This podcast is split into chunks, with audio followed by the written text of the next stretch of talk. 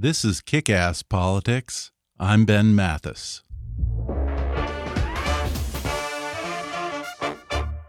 Hey, folks, a couple of quick announcements. First, I'll be at Politicon this weekend in Pasadena, California, and if you plan on attending, I hope you'll come by and say hi. If you're not familiar with Politicon, it's essentially Comic Con for political geeks.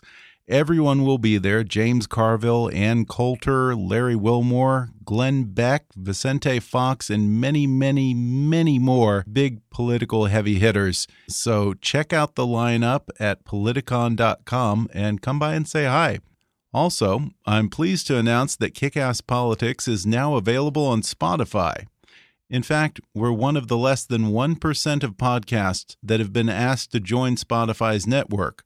Don't worry, we're still available on iTunes and SoundCloud, but for those of you who are addicted to Spotify like me, you've got one more great option.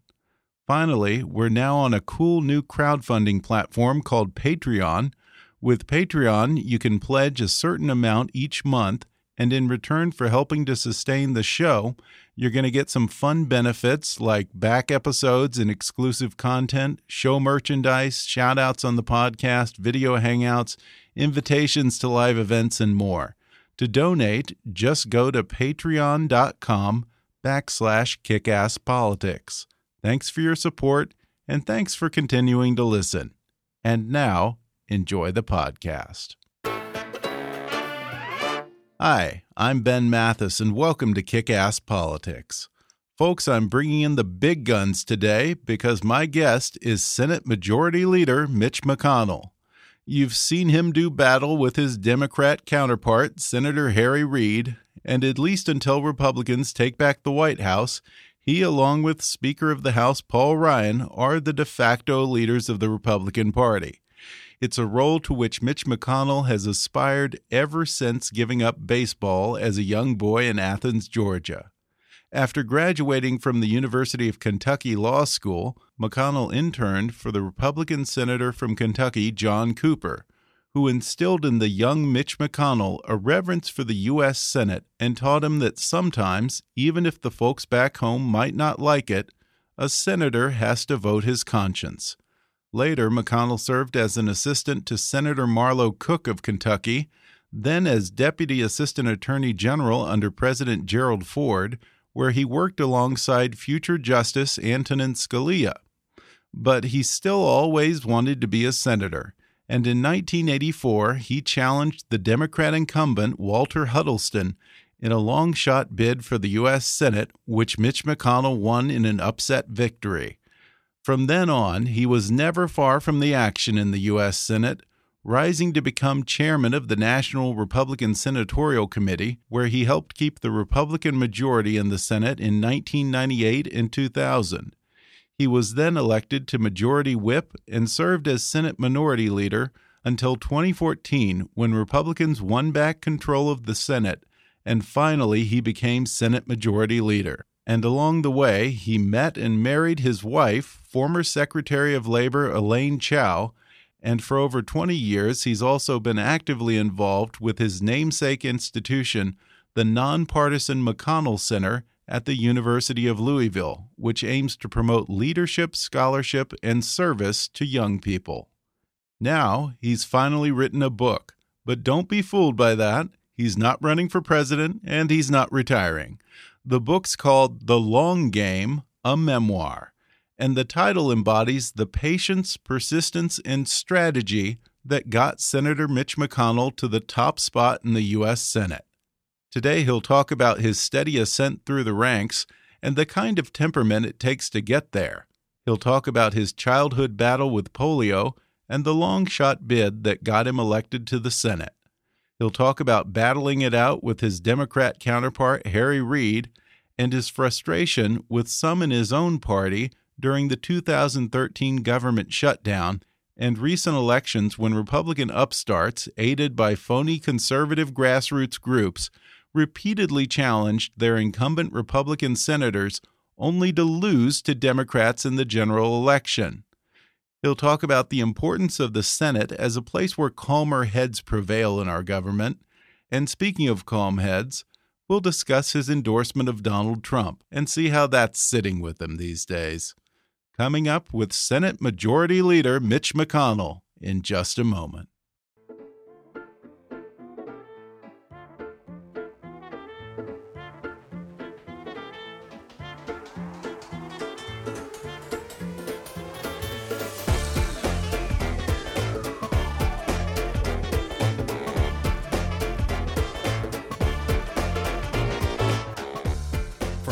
Hollywood to Washington, it's time for Kick Ass Politics. And now here's your host, Ben Mathis. Today I'm joined over the phone by the senior senator from Kentucky and the Senate Majority Leader, Mitch McConnell. He has a new autobiography called The Long Game, a memoir. Senator McConnell, thanks for calling in. Good morning. Glad to be with you. I enjoyed the book, Senator, and I think it came across as a good answer to all of the anti establishment, burn down the House rhetoric we've been hearing during this election. But I think what I found probably to be most refreshing about the book is that you kind of depart from the standard line of most politicians who always try to be a little too humble and act as if somehow they just fell into office by accident or were drafted into running, which never quite rang true to me. You don't get to be in as exclusive a club as the 100 men and women in the U.S. Senate without a certain degree of personal ambition. And in the book, you talk about the fact that you always wanted to be in the Senate, you wanted to be majority leader and you admit to having a healthy degree of personal ambition and competitive spirit. I find that refreshingly honest from a politician. yeah, you know, not many of us are drafted, and uh, the Senate is a place of ambitious people who want to make a difference for the country. A lot of different points of view, uh, as you can imagine, with 330 million people representing all those folks with different points of view. But you know, the Senate's a unique institution, and uh, I know we have a very impatient public right now. Would like to change everything immediately, but the uh, founders divided the power, and there's a guy in the White House named Barack Obama who has a very different vision of what the country ought to be, and um, he's the guy that has bills, and we put everything from repeal of Obamacare to uh, repeal of the Waters of the United States regulation on his desk, but he vetoed them. But uh, hopefully, the American people will give us uh, somebody who can sign into law the direction we'd like to see the country go. In the book, you talk about always wanting to go into politics from an early age when you came to the realization that you were never going to have a baseball career. And you specifically had your sights set on getting elected to the U.S. Senate. Why not Congress or governor or president? What was it about the U.S. Senate? well, you know, after um, realizing pretty early on I wasn't going to go anywhere in baseball, that you know, politics is a lot like baseball. It's uh, there's a long season, a lot of ups and downs. Um, you occasionally end up on the disabled list, but your resilience, uh, I think, is the key. And I, you know, that's true in a lot of walks of life. I always tell students with whom I spend a good bit of time that uh, the only way to fail in America is to give up or die because we all have adversity to overcome. In my case, it hit pretty early in life. I had polio when I was right. two years old. This is before the Salk uh, vaccine. Yeah, that's something that I didn't know about you, and I, I, I imagine that a lot of people didn't know that you got struck with polio when you were just a baby and you couldn't walk for the first two years of your life, but your mother didn't give up. How did she get you on your feet? We lived in an old community in Alabama. We were about an hour's drive from Warm Springs, which uh, President Roosevelt had set up as a polio treatment center. Uh, my mother took me over there. They looked at my left leg and said, in order to keep this little boy out of a brace, here's what you need to do four times a day. And she, they taught her a physical therapy regimen. She watched me like a hawk for two years. You imagine keeping a two-year-old from trying to prematurely walk for a couple of years. Yeah. So I had a, you know, my first memory in life actually was the last visit to Warm Springs, where the nurses told my mother that they thought I'd, you know, be able to be okay. I'd be able to walk without a brace and without a limp. So it's kind of an early lesson in long in tenacity and hard work. Like a friend of mine said, the harder you work, the luckier you got. Yeah, that's not bad advice. And if you can overcome polio, then winning an election must probably seem like a cinch. So let's talk about your first election, Senator. Uh, it was thought to be a long shot campaign against a very popular incumbent Democrat senator. And one of the things that you were counting on to give you a boost was President Ronald Reagan was coming to Louisville to give a speech and you were expecting that he would give you a shout out from the stage, and you had a camera crew and everything all ready to go, so you could use that as an endorsement for your campaign yeah. commercial. How did that work out for you? Well, you know, this was the, ironically the debate in Louisville that year was the one where he didn't do very well. He looked kind of old right. and out of it, and there was a big rally after the debate, and you know they they'd ignored my campaign all year long and didn't think I had a chance, and they were probably right about that. But um, I had my place on the stage, and Nancy Reagan was not too far away. I tried to make conversation with her, and uh, she was obviously not interested in talking. She was upset because he had not done well. But it was my moment, you know. We had a film crew there. We were going to going to film his endorsement, and he began by saying he was so happy to be in Kentucky with his good friend Mitch O'Donnell. As you can imagine, I was uh, crestfallen, and um, it was uh, a long shot campaign at best, and right. uh, finally finally managed to eke it out by about a vote of precinct. yeah, and uh, a part of that credit goes to your ad guy, who was a young Roger Ailes, who we all know yeah. is now as head of Fox News. Yeah, Roger's the only person I've ever worked with I thought wanted to win as bad as I did. He's a heck of a competitor.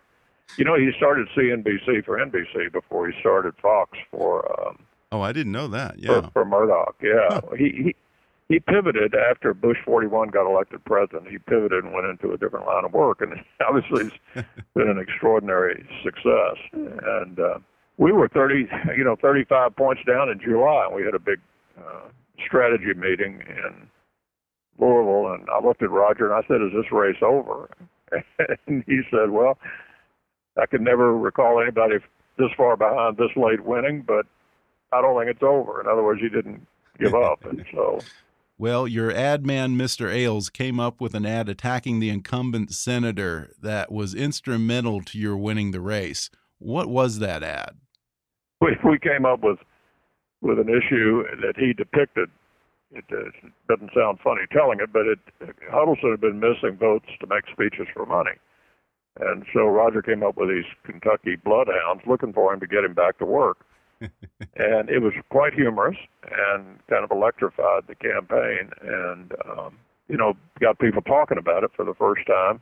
And we managed to, uh, to, to win it. And um, even though Reagan had a terrific day, he carried 49 out of 50 states he didn't have any coattails. We, uh, uh, my party actually lost two seats in the Senate. I was the only Republican in the country to defeat a Democratic incumbent senator that day. So I went from, I went from total obscurity to being, you know, kind of uh, taken around Washington as a, as the, as the, the, the new kid on the block.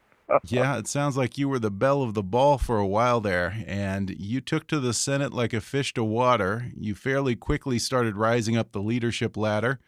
You served as the head of the National Republican Senatorial Committee, then as whip, and then minority leader, and then finally you made it to majority leader in the Senate. And along the way, you've had your share of battles with Harry Reid and the Democrats, and also occasionally with some of those in your own party. One instance that you talk about in the book is the government shutdown that happened a couple of years ago when Republicans in the House made a great big show of holding up the annual budget bill because they wanted to use it to defund Obamacare, which obviously would have been vetoed by the president anyway. But they still ended up shutting down the government, all for a political stunt. You talk about that in a chapter aptly titled, Do You Want to Make a Point or Do You Want to Make a Difference? I guess my question to you is is there too much of this grandstanding and political showmanship, not just in the House, but more recently among some of your newer senators as well? Well, I don't mind making a point occasionally, but it, it needs to not be a foolish uh, gesture. What, what what my friend George Will, the columnist, calls the politics of futile gesture. Here was the plan that we were going to shut down the government in order to defund Obamacare. Two problems with that. Number one, Obamacare is an entitlement, and so it's not affected by what we call discretionary accounts. You could shut down the government, Obamacare would still go on.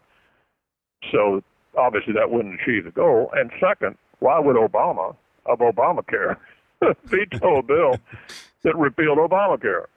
So that's what I would call the politics of futile gesture. It, it's okay to make a political point from time to time, but don't do it stupidly. Don't do it in a yeah. way that raises people's expectations to think something can be achieved that cannot possibly be achieved. That right. kind of thing, I think, is um, you know not good for the party. Uh, we did end up shutting down the government. Our numbers, approval numbers in the country went down 10 points, the most precipitous drop in recorded polling history. So, you know, we've got an old Kentucky saying down here: "There's no education the second kick of a mule." uh, don't. We're not doing that anymore.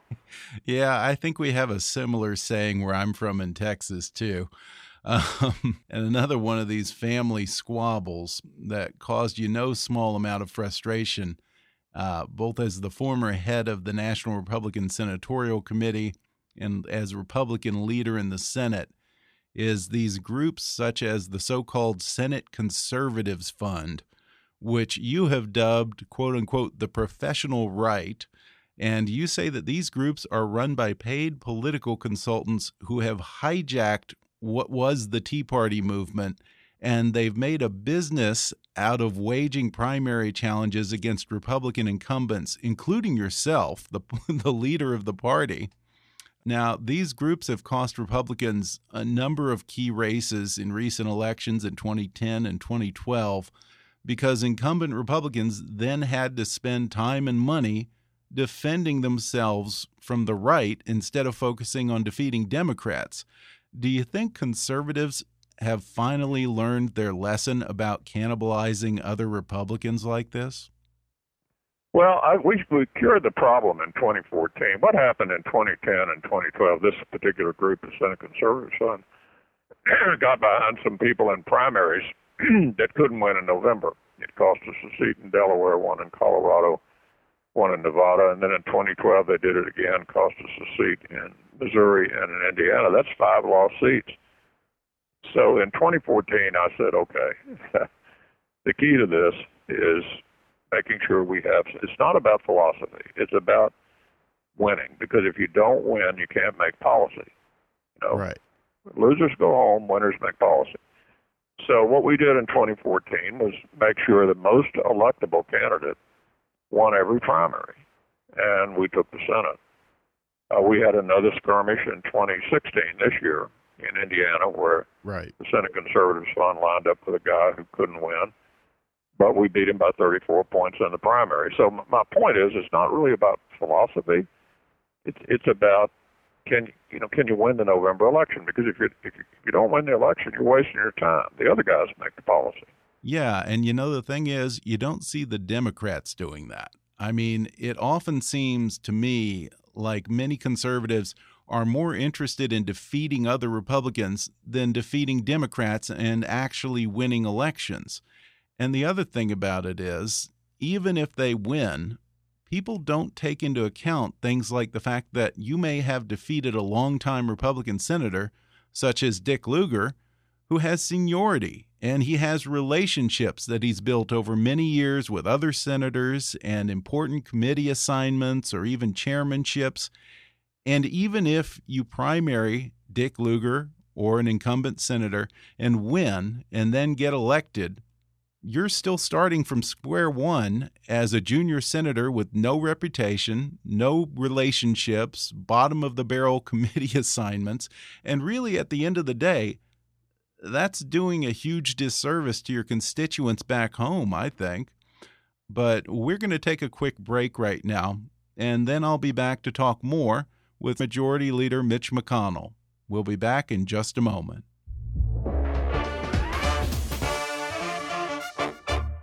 If you're interested in my conversation with Senate Majority Leader Mitch McConnell, then I think you'll enjoy his new book, The Long Game, a memoir. And right now, you can download the audio version of his book for free with a special promotion just for our listeners from audible.com.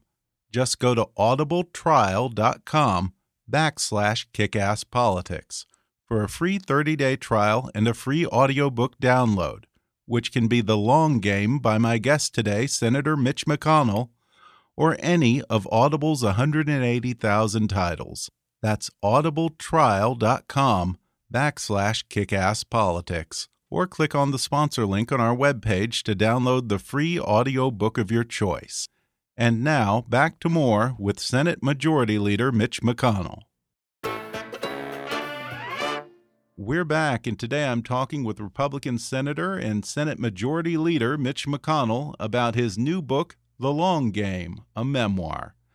Well, Senator McConnell, we were just talking about this unfortunate trend of conservatives launching primary challenges to Republican incumbents.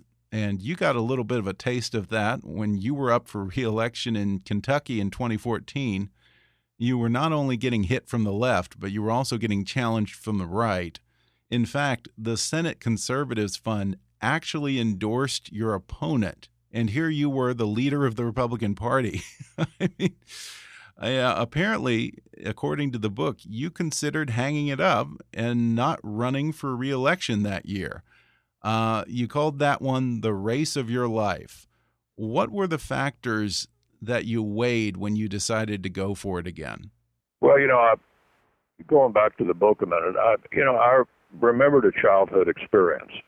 I was about seven years old and I had a playmate across the street who was a year older than I was and bigger than I was, and he was sort of bullying me around. And it had been going on for a couple of weeks. And my dad, who was, had served in World War II and was lucky to survive and, and come home, was out working in the yard. And he called me over and he said, Son, I want you to go over there. I want you to beat Dickie McGrew up. And I said, Daddy, uh, Dad, you know, he's he's bigger than I am and he's older than I am. And my dad said, "Well, I'm bigger than he is and older than he is." so, given that he'd probably be arrested for child abuse today. Uh, given that choice, I went across the street and started swinging, and I beat Dickie up and I bent his glasses. Now, where's and, Dickie today? I wonder.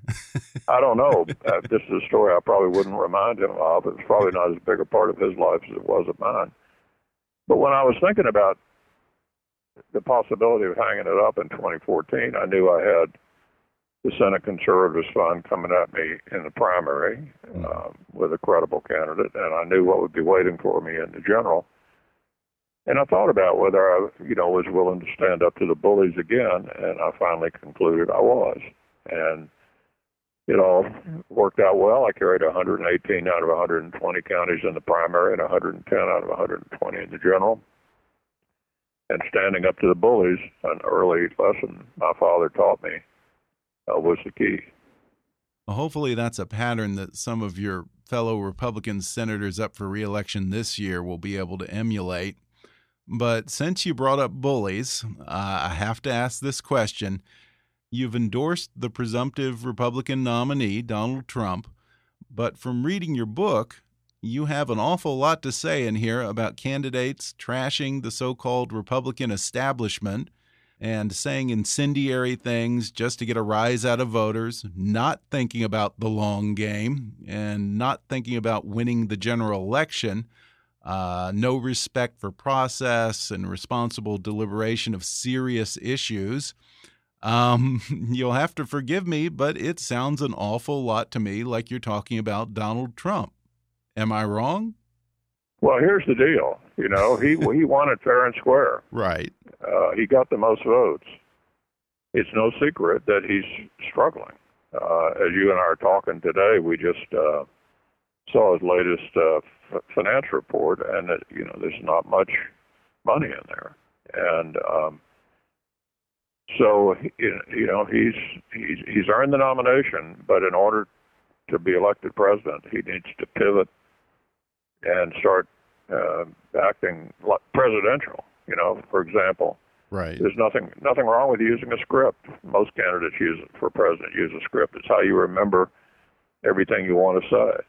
And um, I think just kind of going from rally to rally and winging it is uh, may have worked in the primary, but it's not going to work in the general. So I've endorsed him because he's he's he's earned the nomination, but he needs to um, start acting like a serious candidate for president if he wants to win the election. Well, yeah, and you have actually met with him in person and gave him what I would expect to be some pretty helpful advice from someone who has been in the game for quite a while. Not that I'm sure that he listens to anyone, but what were some of the other tips that you gave him? Uh, that's that's kind of the nub of it. I mean, I'll just yeah. give you an experience we had that's similar to that. We were at the NRA convention, and it happened to be in my hometown of Louisville. And we were in the green room before going on, and I said, "Hey, Donald, do you have a script?" And he he, he pulled the paper out of his pocket. And he said, "You know, I hate a script. It's so boring." I said, "Donald, put me down in favor of boring." and that was the point I was making that you and I were just discussing, which is that running for president is a is a big deal, and um, it requires a major operation, and we haven't seen that yet. And it requires, you know, really kind of thinking through what you're going to say, because he's made a number of very significant gaffes that have um, had him moving down in the polls. Look, I, I want him. I want him to change, and I want him to win because I know what Hillary Clinton will be. Four more years, just like the last eight. And I think the country would like to go in a different direction. He needs to make it easier for the American people to do what they're inclined to do this year anyway, which is to go in a different direction. Well, yeah, and there's a lot at stake here for you personally because, you know, the danger that everyone is worried about on the right is that Trump could harm Republicans down ballot. And you have a number of Senate seats that uh, are going to be contested this time around. It could cost you your leadership in the Senate and the majority. Yeah, I mean, we, we knew this was going to be a challenging cycle anyway because we had such a good year uh, six years ago. We have a lot of exposure this year. We have 24 members up, and the Democrats only have 10. And a number of our Senate seats are in very competitive states New Hampshire, Pennsylvania, Ohio, Wisconsin, Illinois, Nevada, Florida. So, um, yeah, I mean, even if we had a very smooth running competitive presidential race, this was going to be a challenging cycle, and it, it still is. But um, I think holding the Senate is going to be extremely important no matter who wins the uh, the presidency. Yeah, absolutely. Well, the title of the book is again called The Long Game, and it's a nod to your baseball days and also to how things work in the Senate. You know, in the House of Representatives, things happen very fast, or at least fast by government standards. And the mood boils pretty hot compared to the Senate, where policy is shaped in a calmer, perhaps more deliberate fashion. Uh, I, I think the closest relationship to that of the House and the Senate for me is probably that of a man and his wife. You know, the the husband gets all these wild, impulsive ideas, and the wife chimes in as the voice of reason. Um, as someone who has never wanted to be anywhere but right where you are in the U.S. Senate, you seem to have a great reverence for how the Senate works you respect the process and the rules of the Senate. And I think the role that the founding fathers intended the Senate to play as that steady hand in that calm, deliberative body in this hot, impatient political climate. Do you worry that Americans don't appreciate that aspect of the Senate or even necessarily understand how it's supposed to fit into how our government works? Yeah, I think that's true. I mean, people are not happy, and I understand why they're not happy. They're worse off now than they were when the president came to office. So there, there, there's there's considerable reason for unhappiness. But it's important to remember the founders of our country wanted to divide the power up. Uh, you know, they we have three separate branches, unlike parliamentary governments, which don't. Uh, we have a Senate and a House that are very different. You know, George Washington was asked at the Constitutional Convention what what do you think the Senate's going to be like? And he, according to legend, said, like the saucer under the teacup, the tea's going to slush out of the cup down into the saucer and cool off. In other words, the Senate was a place where things didn't move quickly and were thought over. And there are two ways you can look at that. You can be really impatient because it's hard to do things in the Senate, or you can say, "Boy, it sure has saved saved us from a lot of really bad ideas that came out of the House and never made it through the Senate." So, I think the Senate has served an important function throughout the 200 years of our history. I think it still does. Um, I think one of the reasons um, people are so angry all the time, in addition to the fact that that their lives are not better off, and I can understand that they they deserve to be upset about that, is that um, they think that the level of discourse now is unique.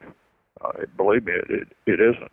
I mean, there isn't anything we've said about each other that comes close to what Hamilton and Jefferson said about each other. That's true. And we have we have had a single incident where a congressman from South Carolina came over and almost beat to death a senator from Massachusetts on the floor of the Senate. I mean, in other words, we've had robust political debate right. throughout our history. What's the difference? The internet and 24-hour TV. People just hear more about it and are subjected to more of the debates than they used to be in the past. Uh, but there's there's nothing unique um, in American history about the level of discourse or the or the great debates we're having today. There've been a lot tougher periods in American history than this. Yeah, there sure have been. And you've been a good steward of the Senate and a rare civilizing influence in American politics, especially these days. So I thank you, Senator, for that. I enjoyed the book and I encourage folks to pick up a copy. It definitely lends some balance to all of the anti establishment, pro outsider rhetoric that we're hearing in this election. Uh, it's called The Long Game, a memoir by my guest today, Senate Majority Leader Mitch McConnell. Senator McConnell, thanks so much for joining me over the phone, and uh, you just keep doing what you're doing, sir. Thank you. I enjoyed the talk. Thanks again to Majority Leader Mitch McConnell for coming on the show. And if you enjoyed today's episode, I'd encourage you to read his new book, The Long Game, a Memoir. I'll include an Amazon link where you can order it in the show notes for this episode and on our website at kickasspolitics.com. Or if you'd prefer to listen to the audio version, you can download that for free through a special trial offer just for our listeners at audibletrial.com backslash kickasspolitics. And Senator McConnell does not have a Twitter account, but his press team does, so you can follow him vicariously on Twitter at, at McConnell Press. You can also visit his official Senate website at mcconnell.senate.gov. Please subscribe to Kickass Politics on iTunes and leave us a review while you're there. And you can also help us reach our fundraising goal for the year and get rewarded by donating to our Patreon campaign at patreon.com backslash kickasspolitics. Follow us on Twitter at, at KAPolitics or visit Kickass Politics on Facebook. And while you're there, recommend Kickass Politics to your friends on your social media. And as always, I welcome your comments, questions, and suggestions at comments at kickasspolitics.com. But for now, I'm Ben Mathis, and thanks for listening to Kick Ass Politics.